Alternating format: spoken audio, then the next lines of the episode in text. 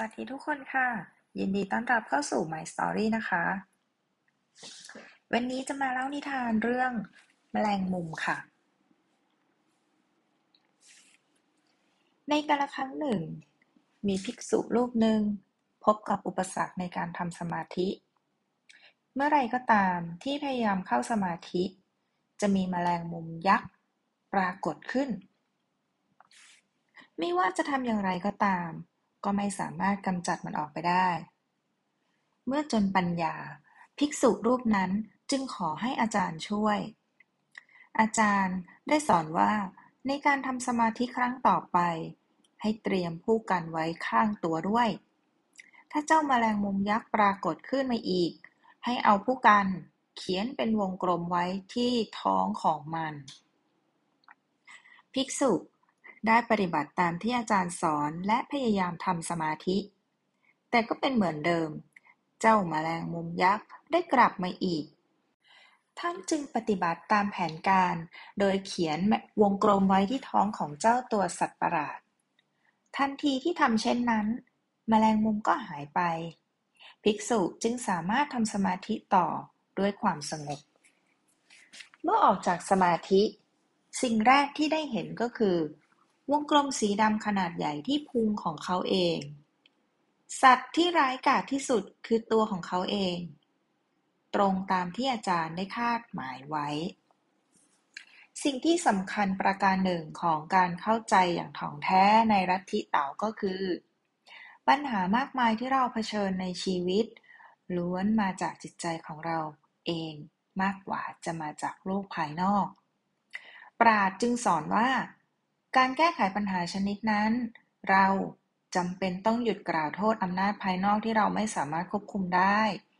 และให้พิจารณาอย่างจริงจังที่ตัวเราเอง เมื่อตระหนักรู้ว่า ตัวเราเป็นสาเหตุแห่งความยากเข็นของตัวเราเองแล้ว เราจะสามารถเริ่มต้นปรับความคิดที่ระดับพื้นฐาน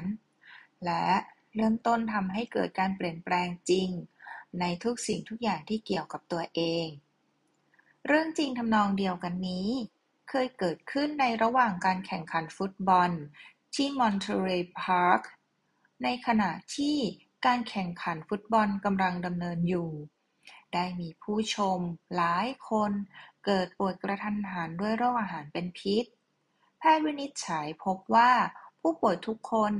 ล้วนดื่มเครื่องดื่มจากเครื่องจำหน่ายแบบแบบอัตโนมัติของทางสนาม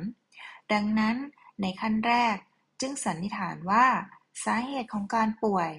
อาจมาจากเครื่องจำหน่ายอัตโนมัติ เพื่อเป็นการป้องกัน จึงให้โฆษกสนาม ประกาศให้ผู้ชมทราบ ทันใดนั้น ความโกลาหลก็บังเกิดขึ้น ผู้คนส่วนมากที่ดื่มเครื่องดื่มมามาจากเครื่องจำหน่ายอัตโนมัติพากันอาเจียนออกมา บ้างก็เป็นลม ต้องนำส่งโรงพยาบาลที่อยู่ใกล้ ๆ กันนั้น ต่อมาแพทย์ได้ทำการวินิจฉัยต่อ และทราบว่า ปัญหาแรกมิได้เกิดจากเครื่องดื่มที่ได้จากที่ได้มาจากเครื่องจำหน่ายชนิดหยอดเหรียญของสนาม เมื่อผู้ป่วยที่ทางโรงพยาบาลรับตัวไว้รักษาชุดที่สองได้ทราบข่าวนี้ พวกเขาก็หายป่วยทันที อาการทั้งหมดหายไปเป็นปลิดทิ้ง จากเรื่องจริงนี้เราจะเห็นได้ว่า ความเชื่อมีผลอย่างแรงกล้าต่อโลกทางวัตถุ ในกรณีนี้ก็คือ ร่างกายของแฟนฟุตบอล ความเจ็บป่วยของเขาไม่เป็นจริงเลย เพราะมีสาเหตุมาจากจินตนาการ ถ้าหากแพทย์ยังคงเชื่อต่อไปว่า เครื่องดื่มเป็นสาเหตุ และไม่มีใครพบความจริง พวกเขาเหล่านั้นมิต้องป่วยต่อไปหรือ บางทีเรื่องนี้อาจเป็นบทเรียนแก่เราในเรื่องของพลังจิต มันเป็นพลังที่ทุกคนมีอยู่แล้ว แต่ได้ใช้ประโยชน์มันน้อยมาก มันสามารถเป็นสาเหตุทำร้ายเรา และทำให้เกิดทุกข์ หรือช่วยแก้ปัญหาให้เรา ขึ้นอยู่กับการตระหนักรู้ในความจริงนี้ และขึ้นอยู่กับว่าเราจะตัดสินใจทำอะไรกับมัน ลองใช้บทเรียนนี้ตรวจสอบดู การดำเนินชีวิตของเราว่า ปัญหาของเราเป็นสิ่งที่เราสามารถควบคุมได้จริงหรือ มันเป็นเพียงแค่การดูเหมือนว่า เป็นอะไรในลักษณะนั้น การที่ปัญหาเหล่านี้มาสู่ชีวิตเรา เนื่องจากเราทำอะไรลงไป หรือเนื่องจากเราหลีกเลี่ยงที่จะทำอะไร เรามีพลังพร้อมที่จะแก้ไขมันไหม เราได้ควบคุมมันอยู่แล้วโดยที่ไม่รู้ตัวหรือไม่ นิทานเรื่องนี้สอนให้เรารู้ว่า